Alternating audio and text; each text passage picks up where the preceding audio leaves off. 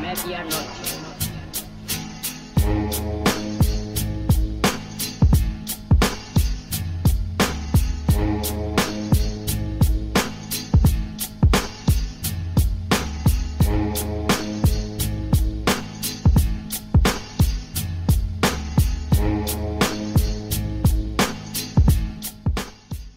Bonjour ou bonsoir à tous en fonction du pays et de l'heure auquel vous nous écoutez. Bienvenue dans le troisième épisode de la saison 5 de Bola Latina, le podcast 100% football latino de la rédaction de Lucarne Opposé. Aujourd'hui, menu spécial, on va, on va profiter d'un anniversaire, un anniversaire bien particulier, celui du millième but de Pelé. C'était un 19 novembre, le 19 novembre 1969 donc pas jour J euh, au moment où cette vidéo sort, mais c'était hier en gros concrètement, puisque cette vidéo sort le 20.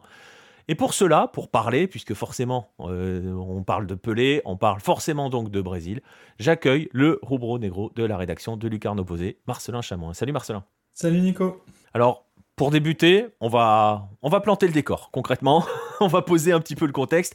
Justement, le contexte, est-ce que tu peux nous parler un petit peu euh, du contexte de ce but. Euh, une histoire, je le rappelle et je le précise même avant de, avant de te lancer sur euh, voilà, la description rapide de ce qui s'est du, contexte autour de ce millième but parce que c'est très particulier. C'est une histoire qui est à retrouver dans un de tes articles dans le magazine, dans le numéro 8 du Hello Mag. Voilà, alors donc, Marcelin, le contexte autour de ce millième but. oui, d'abord, faut rappeler que c'est un compte qui a été fait par les journalistes, pas Pelé qui tenait sa liste. Et donc, c'est fin 1969 que plusieurs journalistes euh, commence à se rendre compte que Pelé s'approche euh, du millième but. Et donc il y a une période où il cherche un petit peu à faire euh, des calculs. c'est peut-être ça aussi qui, qui, va faire polémique ensuite avec des, des matchs qui sont rajoutés. D'ailleurs ça, ça, agace Pelé sur le moment parce qu'il veut juste que, que les journalistes se décident et que cette histoire se passe. Le, le, compte est finalement fait. Et le, le, millième but il, se fait un petit peu attendre. Pelé se, se rapproche mais c'est déjà une période où, il marque moins de buts. Et après, il est à 998 buts. Euh, lors d'un match euh, à, dans la Paraíba. Il va marquer sur euh, penalty, donc 999 buts, et le, tout le stade s'enflamme puisqu'ils attendent le millième but. Mais à ce moment-là, le gardien de Santos va faire semblant d'être blessé. Et puisqu'à l'époque, il n'y avait pas de changement, et dans ce cas-là, c'était Pelé qui, qui allait au but. Il va aller quatre fois dans sa carrière au but sans, sans jamais prendre de but mais euh, ce jour-là, il va au but euh, et tout le stade comprend que c'est euh, pour éviter qu'il marque son millième but dans, dans, l'état de Paraíba, loin de, de Rio São Paulo. Mais, mais c'est comme ça que l'histoire se passe. Et ensuite, il y a un match au Maracana. Donc là, le, le, le stade est idéal pour le millième but de Pelé contre Vasco, qui était son, son club de cœur dans, dans, son enfance. Et il y a un penalty qui est sifflé. Donc c'est le moment d'histoire. Pelé marque après une, petite paradinha. Il y a le match est arrêté pendant 20 minutes et, euh, Pelé atteint enfin le, millième but. Voilà, et euh, avec des scènes assez folles hein, sur, sur, sur ce but-là. Voilà, donc il arrive au millième but. Tu as bien fait de préciser cette notion qui, voulait que, enfin, qui disait que Pelé euh, ne comptait pas ses buts. c'est moins le cas de nos jours, c'est moins le cas sur certains autres Brésiliens qui ont passé les 1000, mais ce n'est pas le débat d'aujourd'hui. Mais nous, on va justement s'amuser à les compter, ces buts. On va donc commencer justement par le commencement. Je rappelle donc à cette occasion aussi qu'il y a un article sur le site cette fois-ci qui euh, justement fait le décompte complet de tous ces buts inscrits par Pelé, euh, les mille et quelques buts de Pelé, j'aime bien la notion de quelques euh, là-dessus qui s'ajoute. Et justement, puisqu'on va quand même beaucoup parler autour de, ces mille et quelques buts et de, cette, de, ce, de ce décompte, est-ce que tu peux nous rappeler ou nous expliquer surtout la méthodologie que tu as appliquée pour le réaliser, ce comptage, parce ce décompte, pardon, parce que, je le rappelle, c'est toi qui t'es amusé à compter tout seul pour vérifier tous les buts. Euh, oui, donc il n'y a pas de but à inventer, donc il y a une liste de buts qui est disponible euh, sur Wikipédia, euh, Wikipédia portugais, et aussi dans la biographie de Pelé. Et donc après, j'ai pris année par année et match par match, ce qui avait juste le, score et, et, le nombre de buts de Pelé. Donc j'ai regardé match par match en fait quelle était euh, la compétition, donc si c'était une, compétition officielle ou un match amical, et dans, dans, quel pays ça avait lieu. Donc je pense que ça m'a pris euh, entre 50 et 60 heures à peu près pour, euh, pour tout revoir. Et après pour les infos dont on va parler dans, dans le podcast, il y a surtout deux livres. Il y a Santos Ves Mundo de José Roberto Brandi et Santos au Mayor Espectaculo da Terra de Odir Cunha et Marcelo Lucio Fernandez. Donc c'est deux livres qui reviennent sur les matchs internationaux de Santos. le premier fait un tri par pays et le second c'est un tri par année. Donc c'est deux façons de trier, mais c'est déjà un indice de l'importance euh, des matchs amicaux euh, pour Santos, le fait qu'il y ait des livres qui soient euh, dédiés à cela.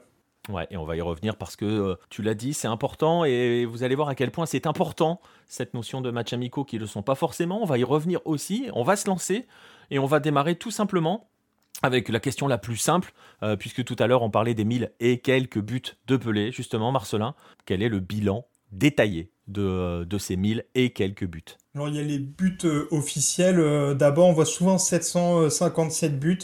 Euh, selon IFFHS, donc un, organisme de, statistiques sur, sur le football, il y a 765 buts. Et j'ai aussi 765 buts quand j'ai refait le, total en 833 matchs. Et pour les buts non officiels, dont on va surtout parler aujourd'hui, il y a 517 buts en 538 matchs. Et euh, on voit que pour chaque compétition et pour, euh, pour les matchs amicaux, euh, Pelé est environ à 0,9, 0,95 buts par match. Et c'est aussi le cas en Coupe du Monde où il est à 12 buts en 14 matchs. Les matchs officiels, il n'y a, pas vraiment de contestation. sauf à limite ceux du, championnat paulista, puisque c'était un, championnat régional. Mais à l'époque, il n'y avait pas vraiment de championnat national au Brésil. Il y avait la, la Taça Brasil, mais c'était plus une, super coupe de champions d'État. Et surtout, tous les meilleurs joueurs euh, jouaient à Rio São Paulo. C'est pas comme aujourd'hui où c'est beaucoup mieux réparti. Euh, les Brésiliens qui s'exportaient, euh, surtout en Italie ou en Espagne, ont aussi beaucoup de, succès. Le seul qui, qui est en échec, c'est Didi, donc bon, c'était pas non plus par manque de talent. Donc ça montre aussi le, niveau des, Brésiliens, surtout qui étaient bien inférieurs à Pelé, qui va beaucoup marquer dans, le championnat paulista. Il finit 11 fois meilleur buteur euh, du tournoi. Et il marque 469 buts en 411 matchs. Euh, même s'il y a une moyenne plus faible face à ce qu'on appelle le trio de, Ferro, donc euh, Palmeiras, Corinthians et Sao Paulo, où il est à 82 buts en, 106 matchs, mais c'est aussi le cas pour d'autres buteurs, par exemple Ronaldo, qui marque 450 buts en 438 matchs avec le Real, mais son bilan est plus faible face au Barça, 18 buts en, 30, 30, matchs, et contre l'Atlético, pareil, il a 22 buts en, en 31 matchs, donc c'est normal qu'il y ait une légère différence, une moyenne un peu plus faible euh, face aux meilleures équipes. Ouais, tout, tout, en, tout en rappelant quand même que pour l'un comme pour l'autre, c'est quand même des moyennes assez folles. Hein. Faut pas, faut, voilà, hein, c'est pas des moyennes anodines, mais justement, donc tu le disais, le football au Brésil de ces époques-là se concentre essentiellement autour de Rio et Sao Paulo, et on va je ne sais pas si on va s'amuser, mais on va surtout s'intéresser à cela. Phrase classique que l'on entend à chaque fois que l'on évoque Pelé et ses buts, que l'on évoque ses 1000 buts ou pas que, ou ouais, pas que ses 1000 buts, mais voilà, à chaque fois qu'on évoque Pelé, on entend cette fameuse phrase, Marcelin, que tu dois adorer. Oui, enfin bon, au Brésil, euh, Pelé, il jouait contre des, euh, des boulangers, euh, etc. Quoi. En gros, le niveau, c'était pas fou.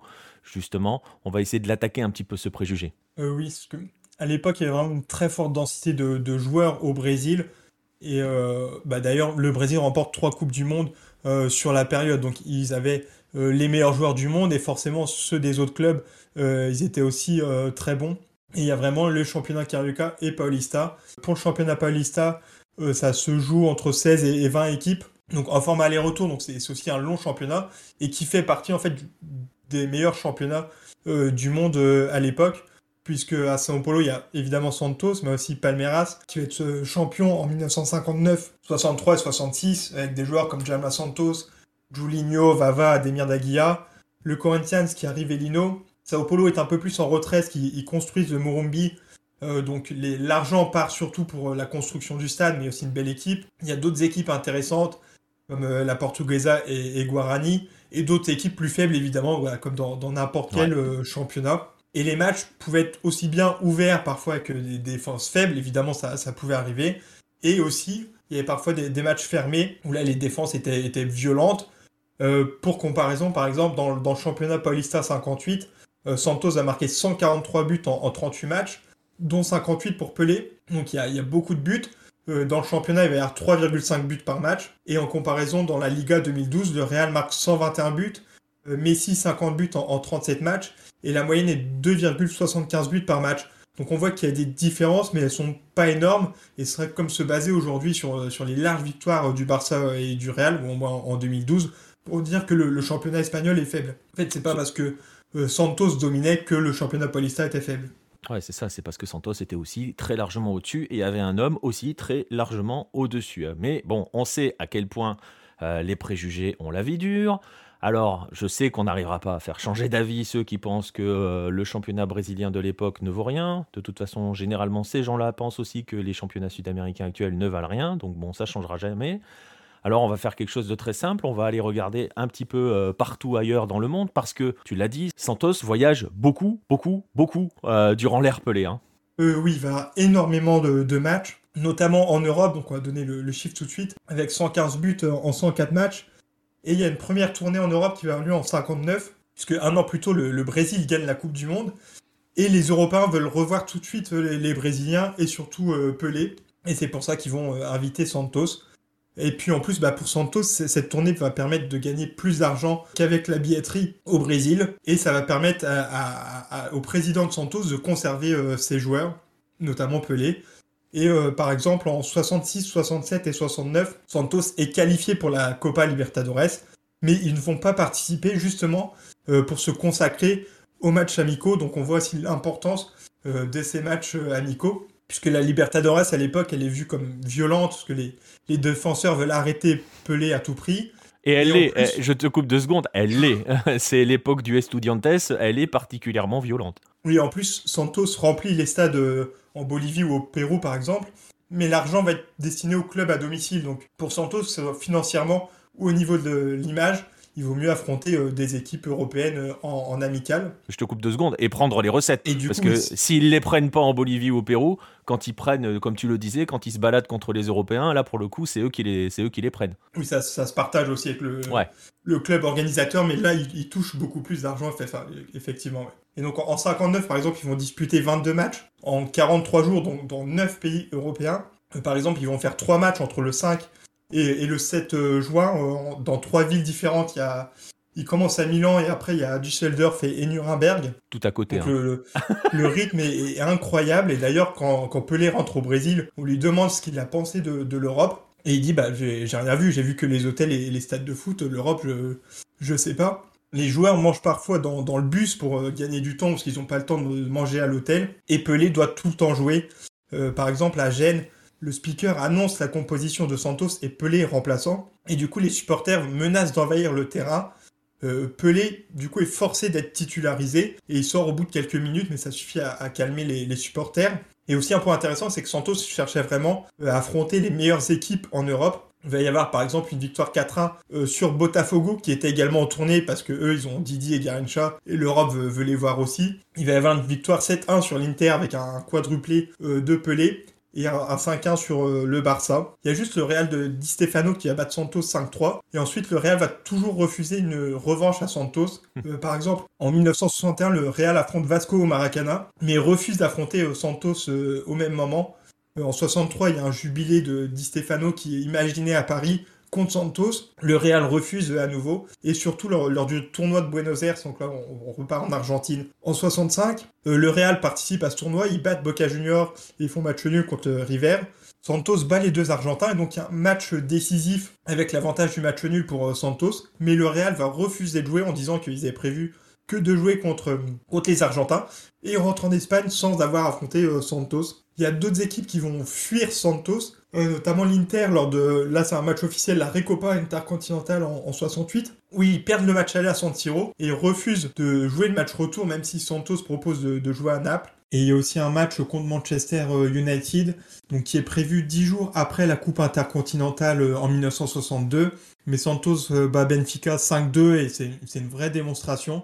Et du coup, les négociations s'arrêtent après ce match qui, marque vraiment l'histoire de Santos.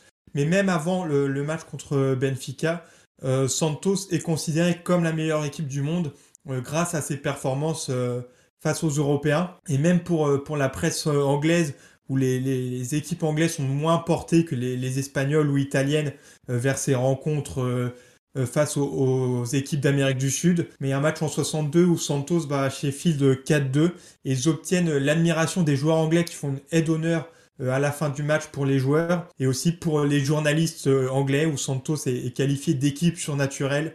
Il y a un autre journaliste aussi qui explique qu'il cherche des, superlatifs pour les, attaquants anglais et se rend compte que bah, c'est futile pour, pour Pelé, parce qu'il n'y a pas de mots pour le, le décrire. Et donc c'est tourné en fait, Santos va toujours être obligé de jouer et de battre les meilleurs clubs européens pour conserver cette image de meilleure équipe du monde. Et Santos et euh, Pelé est obligé de jouer puisque s'il ne joue pas, euh, Santos touche moitié moins d'argent. Par exemple, en 64, il participe pas à la tournée et l'Atlético de Madrid qui avait prévu un match euh, annule ce match. Et en 67 aussi, il y avait deux matchs de prévus contre le Barça qui sont annulés à partir du moment où Pelé se blesse et on sait qu'il ne pourra pas jouer ce match. Et pour clôturer la, parenthèse européenne, euh, Pelé dispute ses derniers matchs en Europe avec Santos en, 1974, où il est éliminé du, tournoi Ramon de Carranza, donc c'est un, autre tournoi encore assez prestigieux, euh, par le Barça de, de Cruyff. Ça symbolise un petit peu le, passage de témoin. Et euh, Pelé marque son, un doublé pour son dernier match face, face au Real Saragosse. Ouais, on le voit, donc il y a véritablement, enfin, on, reste, on revient dans, ce que l'on disait avant, avant tes explications sur l'Europe, voilà, Pelé ne jouait pas que contre le boulanger du coin. Et même quand il venait en Europe, il gardait sa moyenne totalement folle. Alors, on va pas vous détailler tout continent par continent. Euh, si vous voulez vraiment le détail, il y est, il est disponible sur Lucarno Posé. Euh, je vais vous mettre le lien vers l'article. Euh, là, vous aurez vraiment, vraiment tout, euh, tout le détail, continent par continent, compétition par compétition. voilà, vous, en aurez plus. Mais quand même, on va insister un petit peu. Alors, on, on, le voit déjà. Tu, tu, vois tu dis à quel, tu montres l'importance qu'est le fait que Pelé doit jouer, le fait qu'il empile les matchs. Et euh, il faut insister dessus quand même, parce que c'est aussi des choses que l'on entend parfois, oui, les calendriers à l'époque, blablabla. Il faut vraiment insister sur, euh, sur cela. Euh, c'est l'incroyable quantité de matchs qu'il dispute. Et alors parfois, ça nous donne des conditions assez folles et des événements limite totalement improbables. Hein. oui, il joue tous les deux jours en moyenne, surtout au début de carrière, mais encore après, il maintient un rythme élevé de deux matchs. il y a par exemple en 73 le, le match, l'URSS, on en a parlé aussi euh, sur, euh, sur le site, quand l'URSS refuse d'affronter le, Chili au stade national, euh, qui était un lieu de torture de, la dictature de, Pinochet qui s'est installé au pouvoir quelques semaines auparavant. Et donc il y a ce match pour, pour la qualification où l'URSS refuse de, se déplacer. Valdés marque dans le but vide. Et pour qu'il n'y ait pas juste ce, ce but euh, et, que les spectateurs après rentrent chez eux. Euh, le Chili va affronter Santos euh, le même jour et Pelé, ce match-là, il ne dispute pas puisqu'il va avancer une blessure pour éviter de rencontrer Pinochet qui avait prévu tout un protocole pour le recevoir sur, sur la pelouse. Et Santos va gagner ce match 5-0. Donc maintenant, il se voit comme l'équipe qui a humilié la dictature de, de Pinochet sur son terrain, même si je pense qu'ils n'auraient pas dû euh, jouer ce match, mais en tout cas maintenant ils se, ils se disent oui, l'équipe qui a combattu la dictature. À, à, double titre en plus, puisque en plus il y a Pelé qui, euh, pour une fois, parce qu'on en a parlé, on a un autre podcast hein, sur Pelé. Euh, on a plusieurs podcasts sur Pelé au final. En, en fait, pour le coup, Pelé prend une vraie position politique. Donc là, il y a une double humiliation si, Santos, enfin, si Santos veut jouer là-dessus. Oui, oui, ils en parlent aussi effectivement que Pelé a refusé de jouer, surtout qu'il a, il a, beaucoup brillé aussi au Chili, il y, avait, un tournoi très, très important euh, à Santiago. Donc c'est un pays où il a, il a beaucoup joué, mais ce match-là, il ne le dispute pas.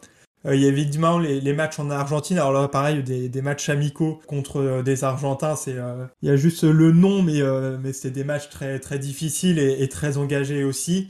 Et puis après, quelques histoires pour montrer un petit peu le, mythe Pelé. par exemple, en 68, en, en, Colombie, Santos affronte la sélection olympique. Pelé est expulsé et les spectateurs commencent à jeter des, objets sur, euh, sur la pelouse. Et donc les organisateurs retirent l'arbitre du match en disant c'est notre match, on peut, on peut le faire. Il le remplace par le juge de touche. Et il va rappeler Pelé qui était déjà parti au vestiaire. il le rappelle et Pelé euh, rentre en jeu. Il y a une autre histoire aussi en, 62 au Pérou où euh, Santos bat Alianza Lima. Donc là aussi, on voit encore des, grandes équipes sud-américaines. Et Pelé sort à la place de, de Pagaon et euh, les spectateurs commencent à mettre le feu au stade, littéralement. Ils mettent vraiment le, feu aux tribunes. Et du coup, l'arbitre va demander à Lula, l'entraîneur de, Santos, de faire re-rentrer Pelé qui était déjà sorti. Et il prend la place de, Coutinho.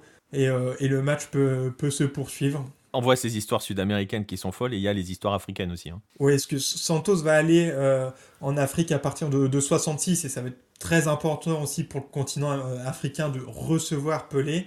Et, Santos est aussi maintenant connu comme l'équipe qui a arrêté une guerre. il y en a même deux en fait, parce qu'en en 69, il y a un conflit au Congo qui est suspendu pour que Santos puisse aller de Brazzaville à Kinshasa, ce qui voulait aussi évidemment euh, recevoir Pelé. Et c'est Mobutu qui va envoyer euh, un bateau pour permettre aux joueurs de Santos euh, de traverser le fleuve. Pelé marque deux buts lors de, ce match. Mais c'est la République démocratique du Congo qui s'impose 3-2 et le jour est ensuite déclaré jour national du sport euh, en RDC. Je ne sais pas si c'est euh, encore le cas aujourd'hui, mais à l'époque, quand il y a cette victoire, euh, c'est tout de suite après le, jour national du, sport. Ah, il faudrait vérifier, on demandera. Si vous le savez, hein, n'hésitez pas à nous mettre ça dans les commentaires. Non, c'est vrai qu'on n'a pas regardé si c'était toujours le cas, mais J'ai essayé de, de, voir sur Internet, j'ai pas, pas trouvé l'information. Bah, on appelle nos auditeurs originaires ou étant en, RDC s'ils ont l'information à nous la donner. Et aussi, il y a une autre guerre donc, qui est au, Nigeria, avec une, guerre civile toujours en, en 69. Et il y a un cessez-le-feu de 48 heures pour justement accueillir le match de, Santos. Euh, même si j'en parlais dans, le magazine, c'est aussi surtout une opération du gouvernement en place pour, euh, pour dire que la situation était maîtrisée et qu'il n'y avait pas de souci puisque euh, Santos pouvait, pouvait disputer ce match. Et pour revenir au Congo, donc en République du Congo cette fois-ci, c'est un match où, l'arbitre ne siffle pas de nombreuses fautes. C'est un match violent il y avait de nombreuses fautes des joueurs locaux sur ceux de, Santos. Et donc le, président euh, Marianne Gwabi qui assistait au match descend pour euh, dire à l'arbitre euh, que Santos est venu pour faire le spectacle et que s'il continue à ne pas siffler les, fautes, il va être emprisonné. Donc ça, montre la violence de certains matchs et aussi l'importance de ces rencontres pour les dirigeants des pays. parce que ce jour-là, le, le, jour est déclaré férié au Congo pour permettre à la population d'assister au, au, match ou de, de, le suivre au moins à la radio. Et ensuite, dans, ça va surtout venir après dans les années 70, on l'a vu au début, il y a, il y a beaucoup de matchs très importants. Ça va être un petit peu moins le cas euh, dans les années 70. Et Santos va être régulièrement comparé aux Harlem Globetrotters qui vont jouer partout dans, le monde. Et le but pour Santos, c'est vraiment de profiter des dernières années de, de Pelé qui s'approche euh, déjà de, la retraite, puisque en fait ils vont faire un investissement pour un nouveau siège social. Ça finira par être une catastrophe parce qu'ils ne retrouvent pas l'argent. Et du coup, ils sont hmm. endettés, ils sont un peu obligés de, gagner le plus d'argent possible avec ses tournées et prennent un peu tous les matchs euh, disponibles. Mais Santos euh, devient la première équipe à jouer sur tous les, continents, euh, avec un match en Australie en 72. Et en Asie, ils vont souvent jouer devant les chefs d'État. Dès qu'ils vont aller dans, plusieurs pays. Et dès que Santos joue, les chefs d'État assistent à ces rencontres. Donc quand on dit qu'il joue dans, son jardin, il y a, y a, quand même des, des gens importants dans, dans, son jardin. Ouais, c'est un peu ça. Et, et, surtout, son jardin est très très grand au final.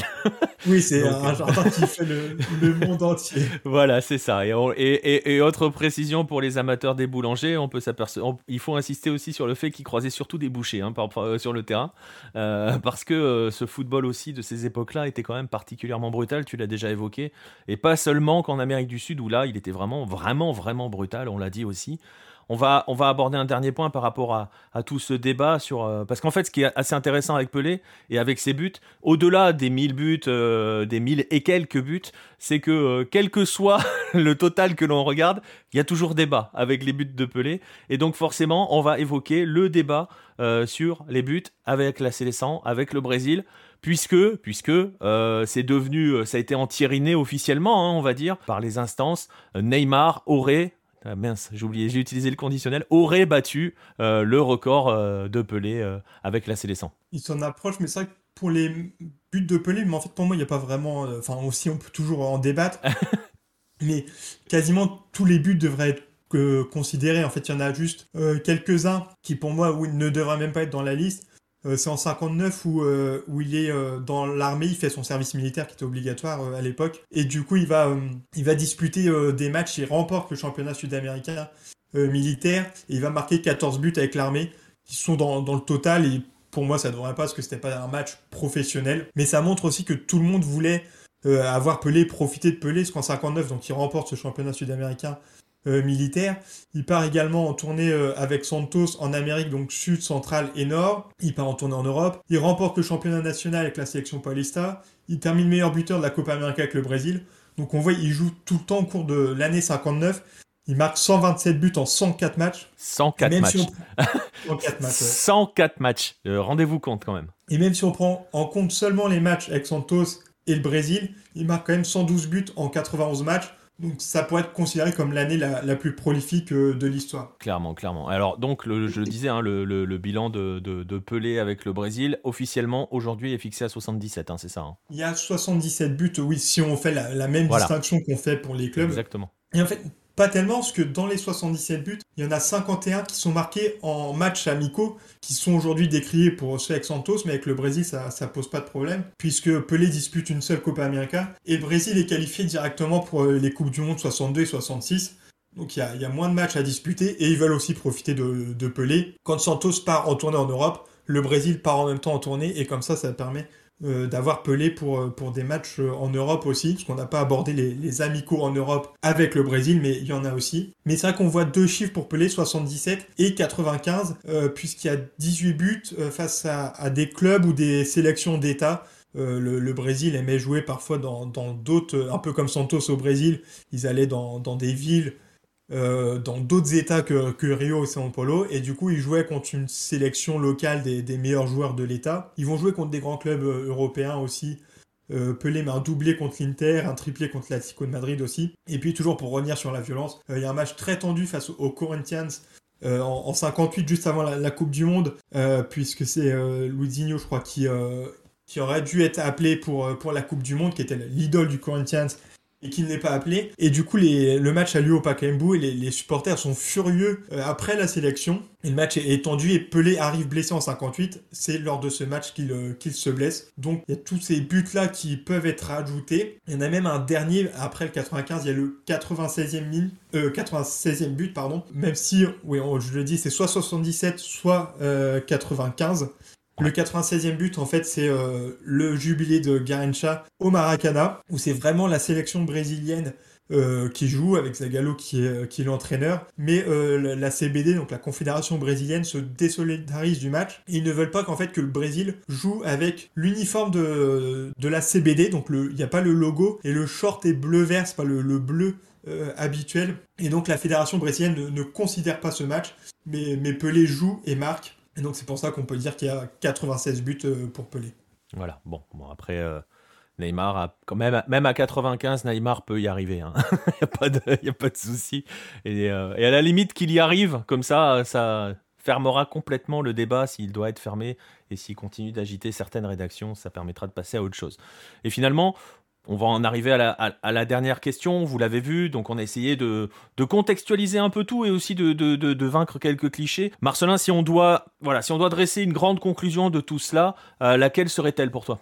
Il y en a plusieurs, mais déjà, oui, une chose qu'il faut encore rappeler, c'est parmi les 1280 buts de, de Pelé en carrière, il n'y en a aucun qui ont été marqués en équipe de jeunes ou à l'entraînement. Et c'est des comptes qui ont été faits par les journalistes lorsque Pelé jouait encore, il y a les feuilles de match, tout est vérifié, il n'y a pas de, de légende sur, sur ses buts. Ouais, c'est pas Romario, quoi. C'est pas, c'est pas Romario, effectivement, qui lui euh, a ajouté des buts en équipe de jeunes et aussi des matchs d'entraînement d'opposition que Pelé a joué, mais lui, ça, ça compte pas dans, dans le total. Et c'est peut-être pour ça d'ailleurs qu'aujourd'hui, on croit que Pelé a inventé ses buts parce que Romario, lui, oui, il a inventé euh, des buts, il n'a pas 1000 buts euh, en, en, carrière, même en prenant les, les matchs amicaux. Mais sur les matchs amicaux pour Pelé, forcément tous les matchs n'étaient pas importants, c'est pas non plus euh, ce qu'on dit que ça valait pas une, finale de Coupe du Monde euh, à chaque fois, mais je pense qu'ils doivent être comptés, euh, même s'il y a une différence, parce qu'en Europe, on compte seulement les matchs officiels. Stefano, par exemple, a 308 buts avec le Real, mais c'est seulement les matchs de Liga, Coupe du Roi et de la Ligue des Champions, enfin Coupe des clubs champions. Valdo, par exemple, qui est un attaquant brésilien qui a joué en Europe à l'époque de Pelé, il a marqué 160 buts avec Valence. C'est ce chiffre qui est retenu,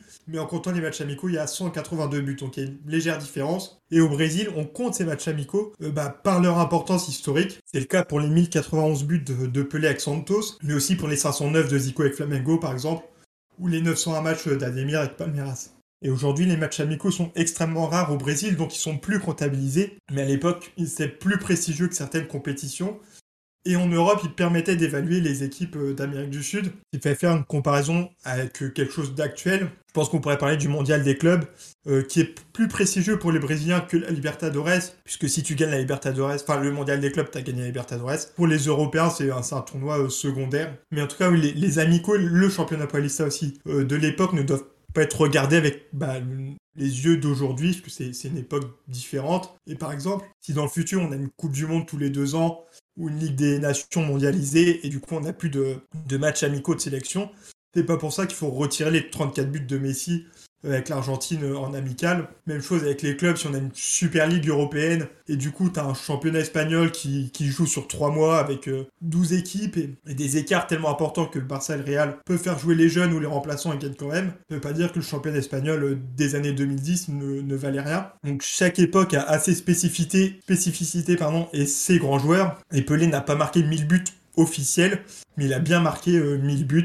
Et face à des professionnels, même si évidemment, le, jeu a, évolué euh, depuis et Pelé d'ailleurs a participé à cette évolution du jeu. Il y a quand même un niveau à l'époque et pour ça il faut, regarder les matchs en entier. Parce que si tu regardes seulement des, vidéos de buts ou de, dribbles, mais si tu le fais aujourd'hui, tu vas regarder Ronaldinho Messi, t'as Sergio Ramos en face, bah il se fait dribbler, forcément c'est une compilation. Donc même Sergio Ramos il va avoir l'air d'un boulanger. Donc il faut vraiment regarder les, matchs en entier. Il y en a qui sont disponibles et ça permet de, se voir, de voir le niveau qui était, qui était important.